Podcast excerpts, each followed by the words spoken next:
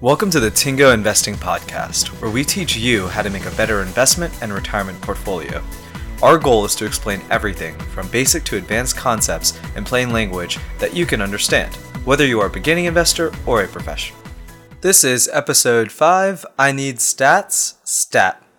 Now, if you just cringed right now at the corniness, I promise you I did too.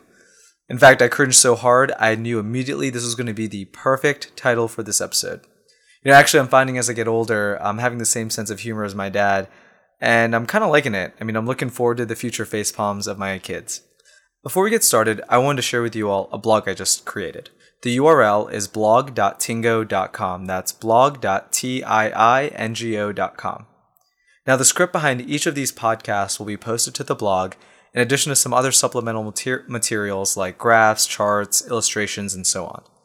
But the podcast the podcast is still going to be written with a perspective that you will not need the blog to follow along. It will be helpful though to check it out after you listen to the podcast, and the blog may actually help you get a better understanding of things we talked about. It's going to help solidify your learning. And in addition, I also create an email list that you can sign up for on the Tiingo blog, blog.tiingo.com, or on the tiingo.com page, specifically the podcast page. So just type in your email, subscribe, and you will get notified of new episodes, new features on tiingo.com, and a list of interesting analysis or articles I curate every so often. Now, I'm not going to send more than one of these emails a week, so feel free to sign up and know that I will not annoy you. Now, you can access both the blog and podcast.tiingo.com, and if you just look at the top and click on the links, it'll take you right there. So, moving forward, I know these past couple episodes we've been getting pretty technical, and I also know it can be tiring but I promise you, I can also empathize with everyone. I was originally a self taught trader and investor before I did so professionally, and I take a lot of consideration into each episode, both on whether it'll be interesting or useful. Anyway, so I'm to take something incredibly useful, like volatility, and I'm to make it super interesting. Will there be dinosaurs? No, but there will be me and my jokes. So you got that going for you, and I also got that going for me. Now, traditional investing books don't cover volatility so early on, but having been in the trading and investing world professionally, volatility and the statistics we're going to be discussing are actually some of the most important and talked about metrics in the industry. I mean, entire strategies, portfolios, anything you can imagine in finance is so centered around volatility. So, if you want to know how to manage your portfolio or talk to a financial advisor, volatility is going to be one of the most fundamental, fundamental metrics for you. Now, those of you may be wondering, Rishi, okay, you like volatility, but what is it? Well, I, brief- I briefly described volatility in episode 3, but let's do a quick recap and then let's move into why it's so important. To explain volatility, let's discuss a quick example. So let's say we have a portfolio of $100,000. And no, I'm saying $100,000 just because it's an easy number to work with. You don't actually need that much money to start investing. Anyway, so we have $100,000. It's January 1st, 2015. Now, you just invested in the stock market, but by December 31st, 2015, you now have $110,000. You made $10,000 or 10% of your investment from January 1st to J- December 31st, 20, of 2015. Now, what I didn't tell you though is that in June 2015, markets tanked and your $100,000 dropped 50% to $50,000. However, from June to December, markets rebounded so quickly that your $50,000 in June ended up being $110,000. So, yes, you made $10,000 by the end of the year, but it was an awful roller coaster. I mean, imagine that. How would you feel in June? You lost half of your money in six months, and then you quickly made it all back, plus more. Now, let's imagine a different scenario. It's January 1st, 2015, and you have $100,000. By December 2015, you have a, also have $110,000. So in this scenario, in this scenario, you're also making 10%. But this time, when June rolls around, your portfolio is worth $105,000, so you made 5% rather than losing 50%. This steady trend continues into December, and by December 31st, you now have $110,000. You made 10%. So, which scenario would you prefer? I mean, in both scenarios, you end up with $110,000, you end, up, end the year with a 10% return.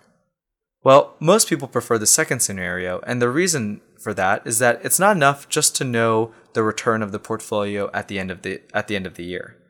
What's also important is understanding the return of the portfolio and how it moved to get there. This is what volatility is how much something moves.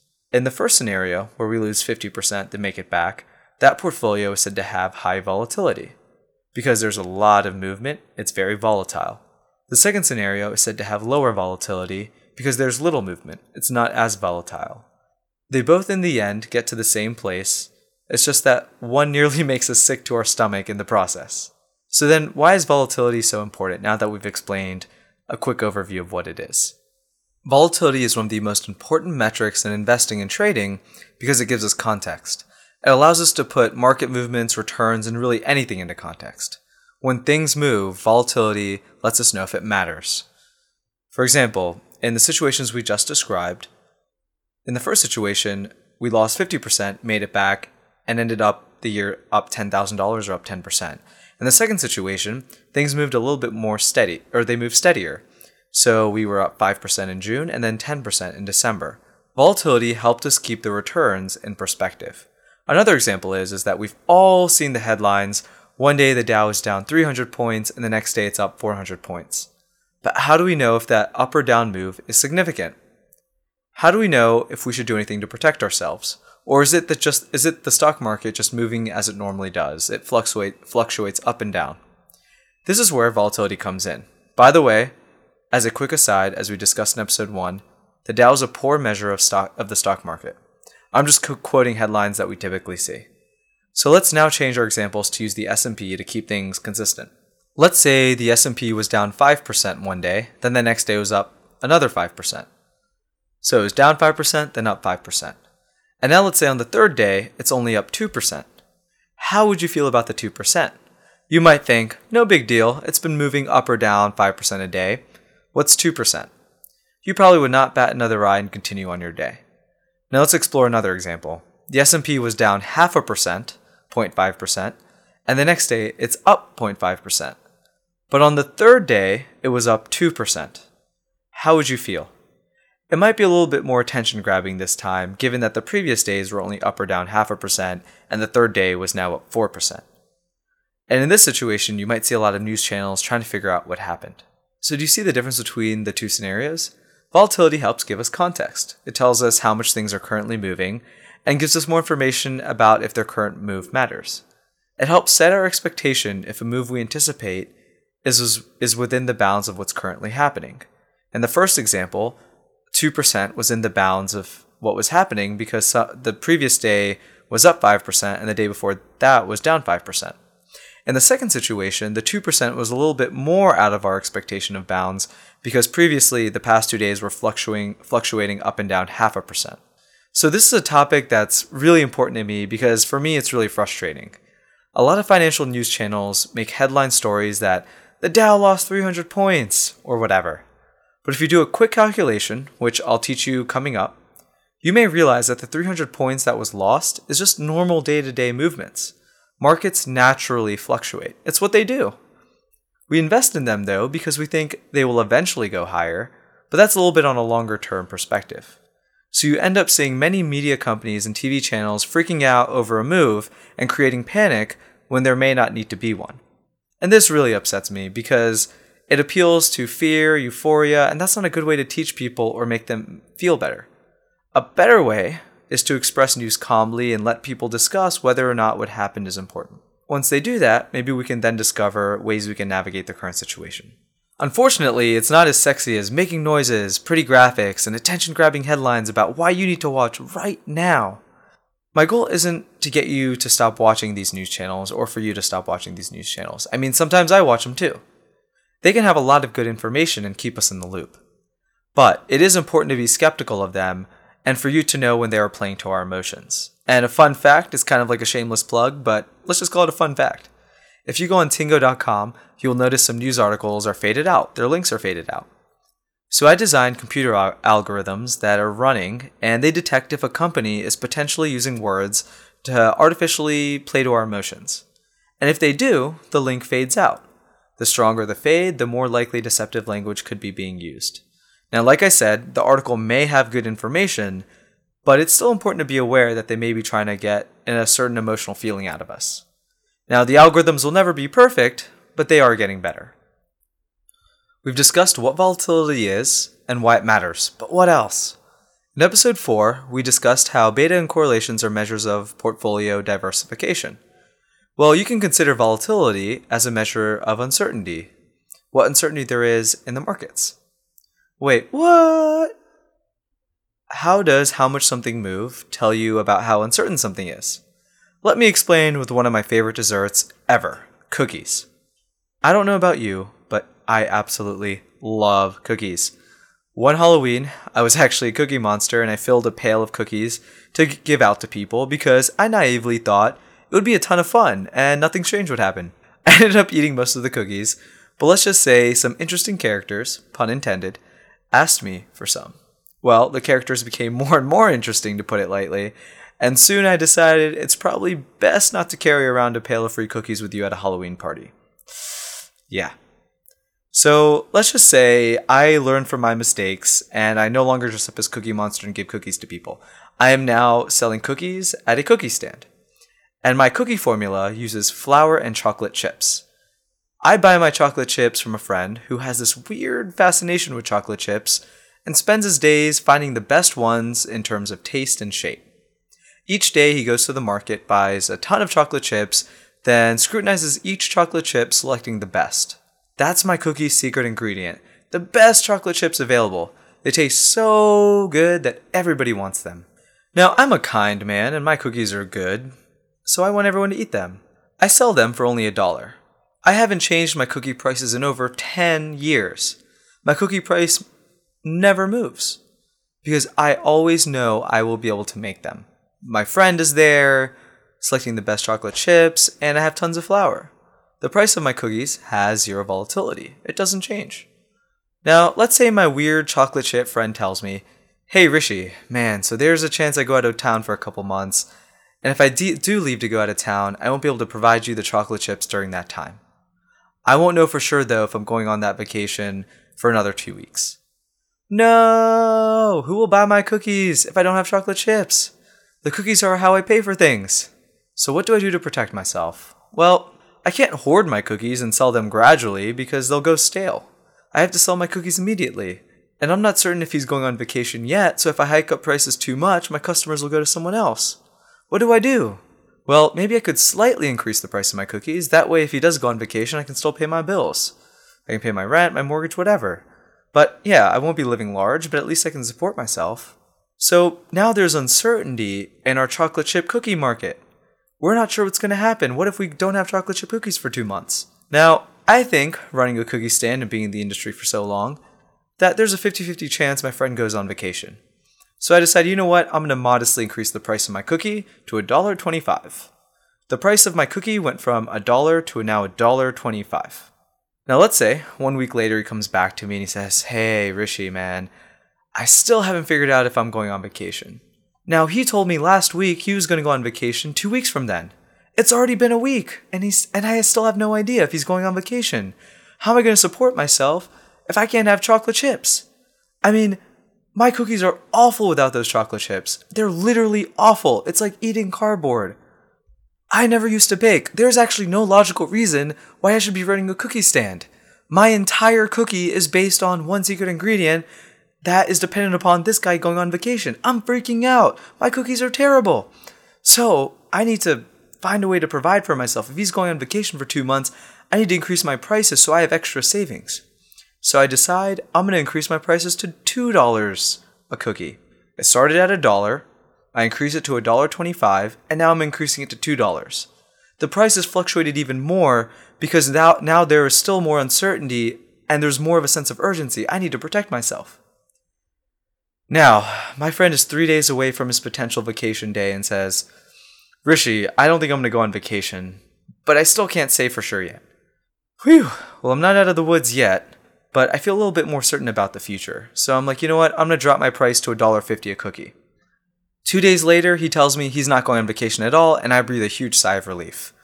I realize, you know what, going forward, I should probably shouldn't charge only a dollar for my cookies, because then I'm too susceptible to his vacation days. So from then on, I decide in the future, I'm always going to charge $1.25 for my cookie. And I never increase my prices again from $1.25 for another 10 years. All right, so what happened and why am I telling you about my trials and tribulations as a cookie stand owner? Well, when I started out for 10 years, I never charged anything other than a dollar for each of my cookies. There was zero volatility in the price of my cookies. The price didn't move because I knew my friend over here, my chocolate chip cookie, my chocolate chip friend, was going to always be there.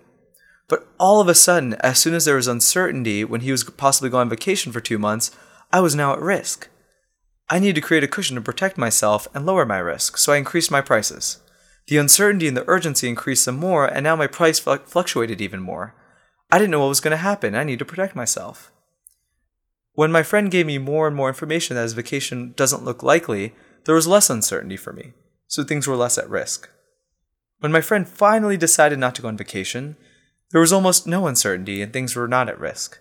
So I went from 10 years of zero volatility to a much, much higher volatility. Now my price was fluctuating a lot based on the news of my friend's potential vacation in two weeks.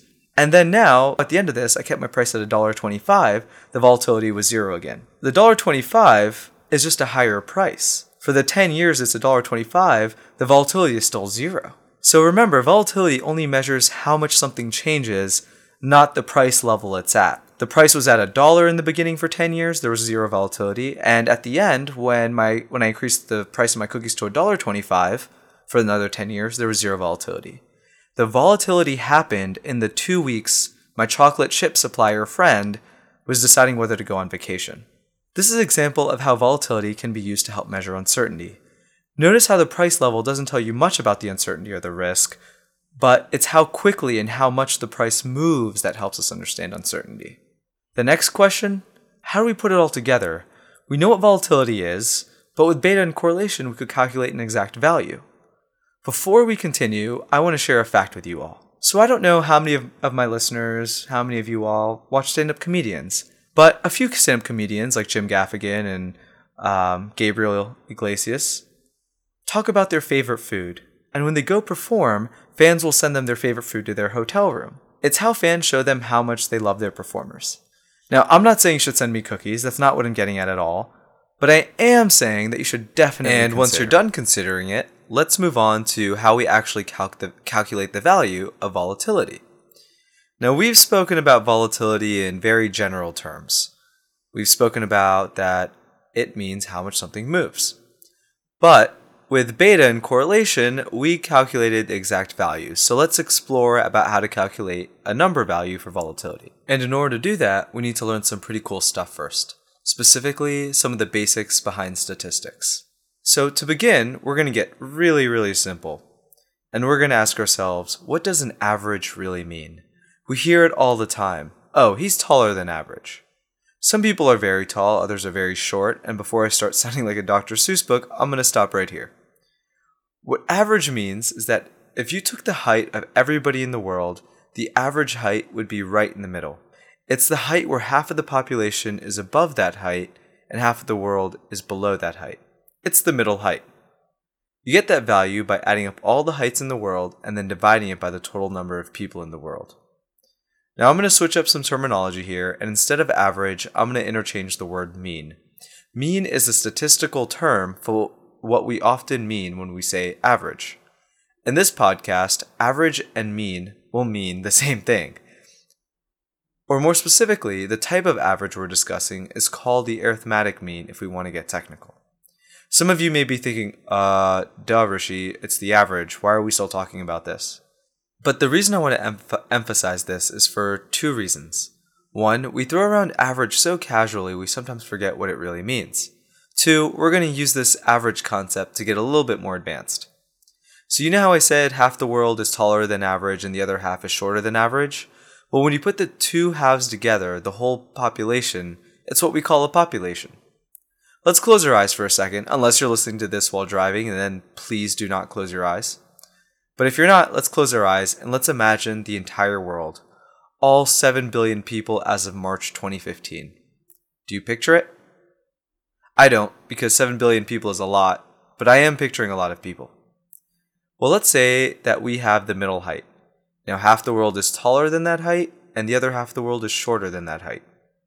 Now, let's focus on one of the halves. How about the tall half? Think about how many people you know who are six foot.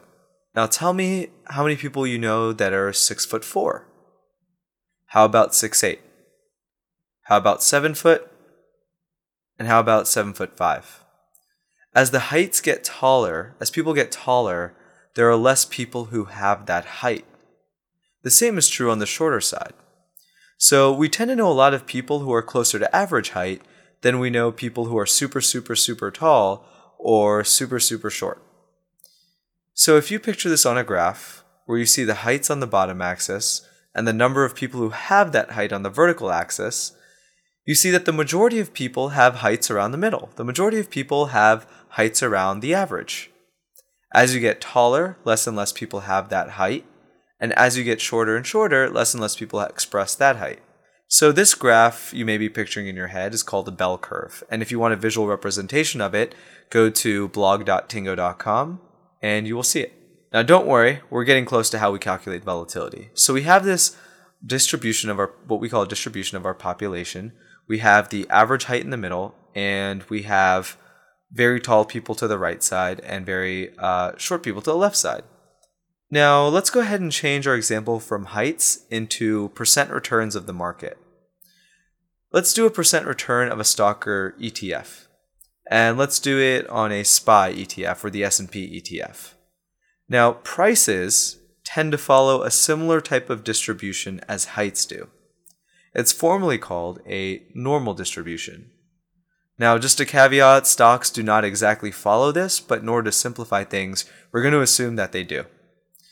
Now, like heights, there tends to be an average return. In our examples, let's assume the average return for the S&P is close to 1%. Some of you may be freaking out and that's because this is actually a very very very high daily percent return. I'm just saying 1% because it's just going to help us with our calculation. Okay? So let's assume that the S&P, the SPY ETF's average return is 1%. This means that half of the daily returns are going to be greater than 1% and half of the daily returns are going to be less than 1%. And just like heights, the larger returns from the average, the ones the the higher returns are going to be less common than those returns closer to the average. And on the other side of it, the lower returns or the negative returns, the very high negative returns are going to be less common than the number of returns closer to the average. So like heights, how they're less very very tall people and they're less very very short people, the same is true for returns. The majority of returns are going to be around the middle. But wouldn't it be cool to know how far from the average something is? Wouldn't it be cool to quantify it to know that, hey, this is really far from the average, so this may be more significant? How cool would that be? Well, we're about to get there. And to get there, we need to calculate one metric first called variance. And I promise you, once we get variance calculated, it's literally a one second calculation to convert variance into volatility. And before we go into the calculation of variance, I just want to make a quick note to all my listeners. This is going to be a bit more quantitative, and it may take a couple listens to get through. If you don't have a pen and paper in hand, that's perfectly fine, because I'm going to talk more about the intuition behind the formula we're going to use. You know, you can always look up a formula on the internet. It's the concept behind the formula that can make one make a formula so powerful. Now, the concept of variance that I'm about to describe took me a lot of struggling to eventually get down, and I want to explain it in a way that makes it as easy as possible. If you just want to know the gist of how we use the formula and don't really care about the concept so much, just bear with me for the next five or minutes or so while I get a bit technical. But I really do recommend you understand the concepts behind the formula.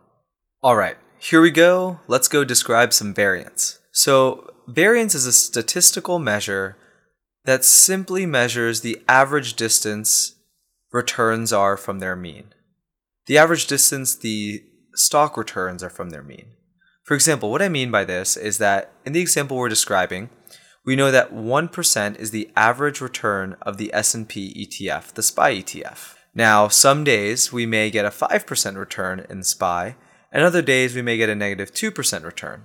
So what we want to do is we want to take the 5%, we want to take we want to get the distance of the return from the mean.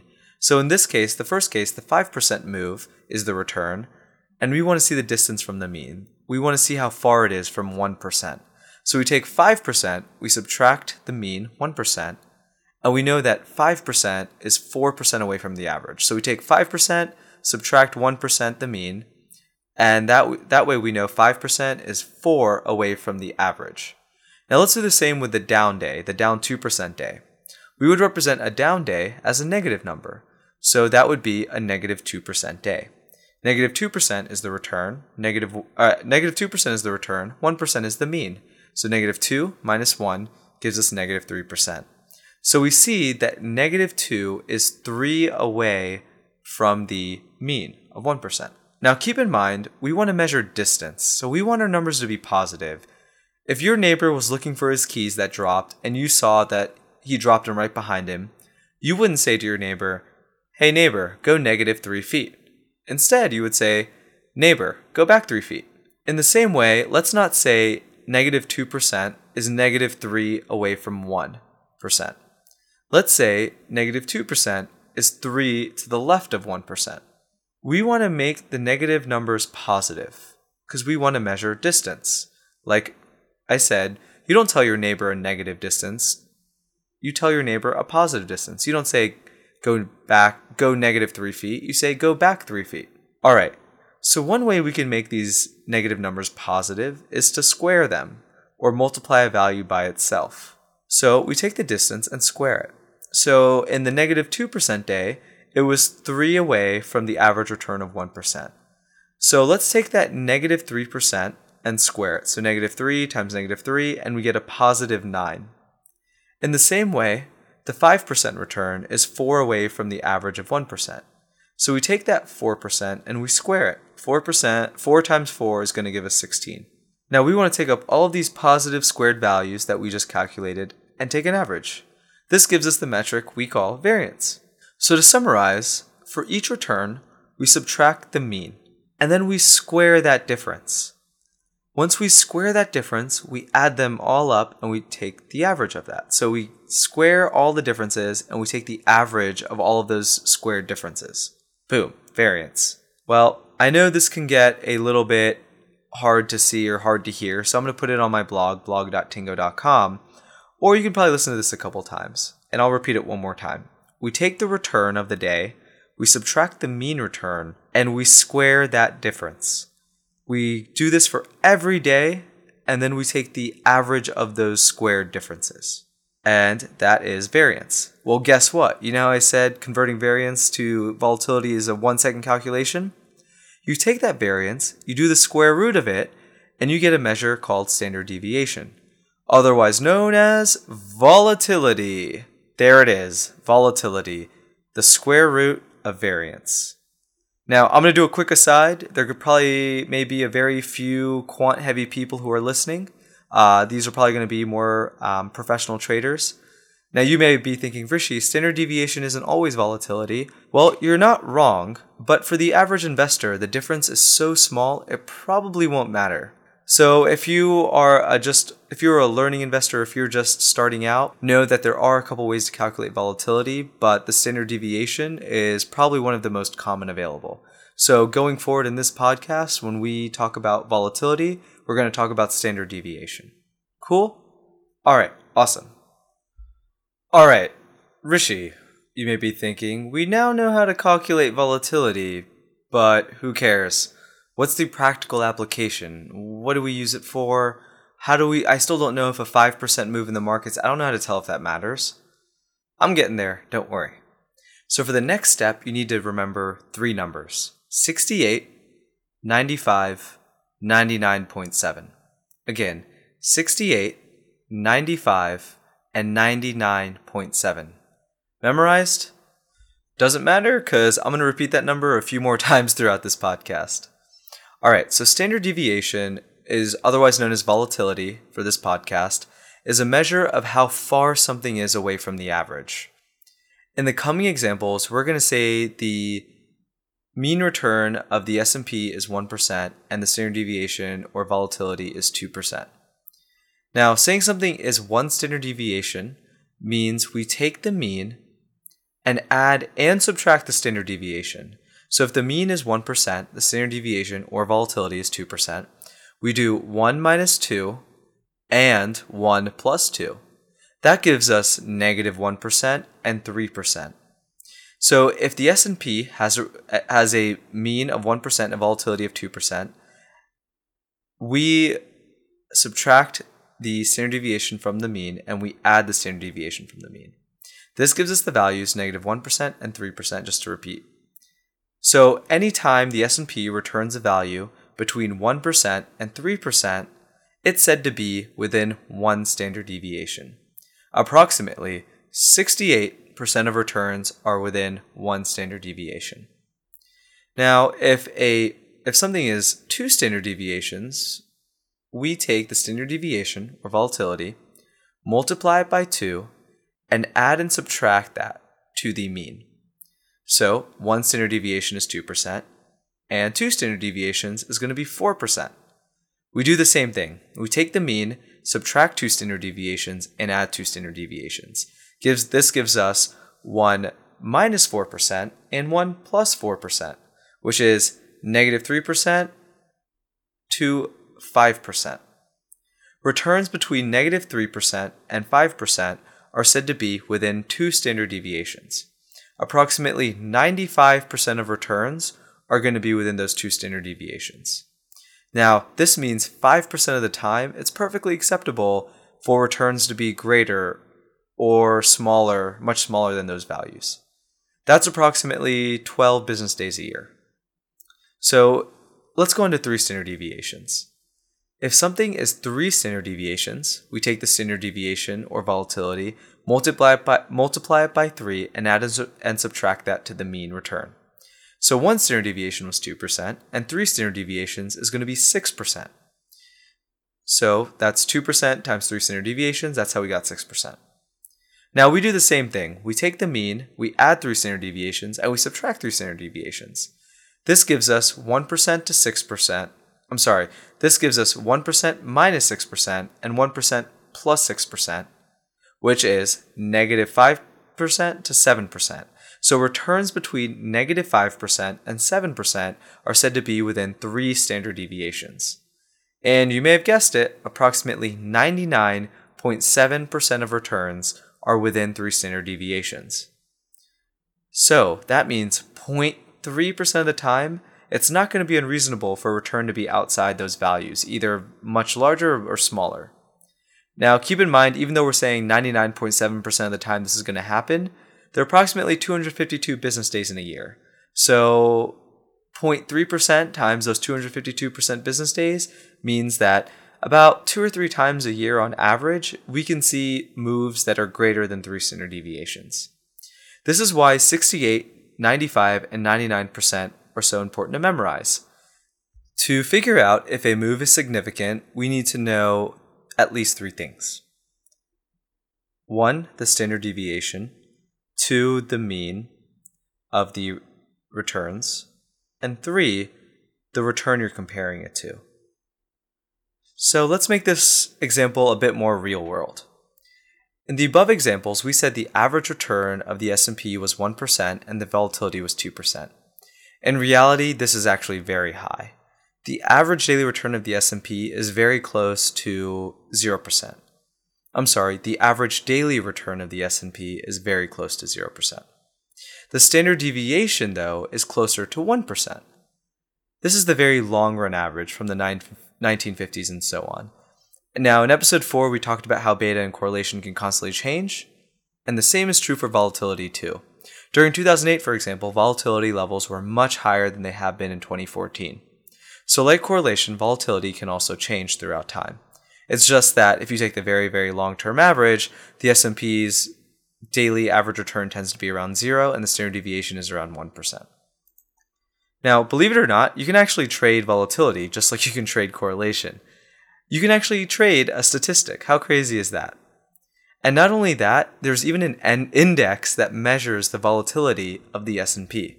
I mean, that's pretty meta, right? I mean, not only is the S&P an index, but there is an index that measures the volatility of another index. This volatility index is known as the VIX, or the VIX index. You'll probably often hear it in the news as VIX. So if you look up the value of the VIX using your favorite financial website, you will, as of today, March 23rd, 2015, see the value around 13.5.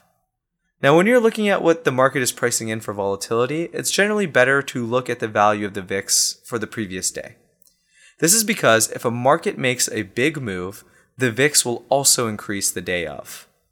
But if you're checking to see if the if today's market move was considered important, you want to look at what the VIX was yesterday because the close of yesterday is what's really going to be a better measure of what the market considers significant.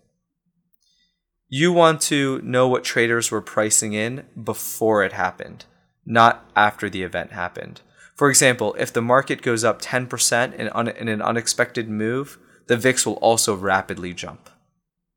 But that doesn't mean you can use that VIX value. You should use yesterday's price when maybe the VIX was expecting maybe a, a 1 to 2% move. Because that will tell you, comparing the 10% to what the market was pricing yesterday is a lot more meaningful than comparing what the VIX is saying after the move already happened. All right, so the previous day was March 20th, a Friday. And on Friday, the value of the VIX was 13. You may be thinking, whoa, one standard deviation is 13%? And the answer is, sort of. The number is an annualized number, meaning that that's the volatility of the return for the entire year. So if you're looking at the VIX and you're using the value of 13, you want to consider, consider it to the percent return of the entire year. Like when December 31st rolls around, if the return of the S&P was 12%, then you would say it's within one standard deviation because one standard deviation was 13%. Now, I don't know about you, but personally, I like to care sometimes more about the daily returns, the volatility for the daily returns. After all, it's in the news that you often see, oh, the market was down 1% today, 2%, or 3%. And looking at the daily returns may give us more flexibility into when we need to maybe change our portfolio. So, to turn that 13% into a daily number, just simply do this divide 13 by the square root of 252. Now, 252 isn't a random number, it actually represents the number of business days in a year. Okay, so the square root of 252 is approximately 15.9. So if you take the VIX value of 13 and divide it by 15.9, it gives us approximately 0.82%.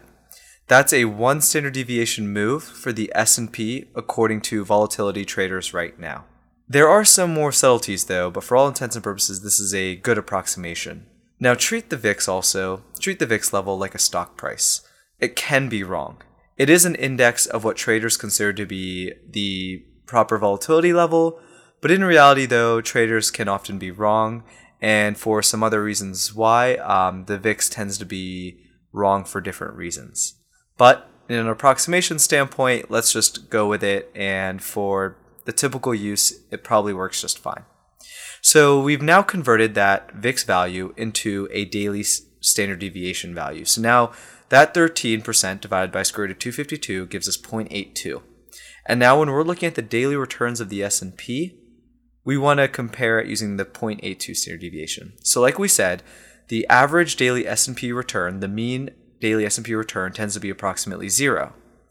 We know long term, the standard deviation tends to be around 1%, but using our more recent calculation, we're seeing right now the market is pricing in about 0.82%.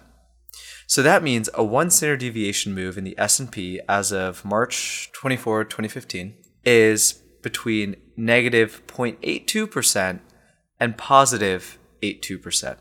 So 68% of the time, a daily return in the S&P is going to fall within that range between negative 80, negative 0.82% and positive 82%.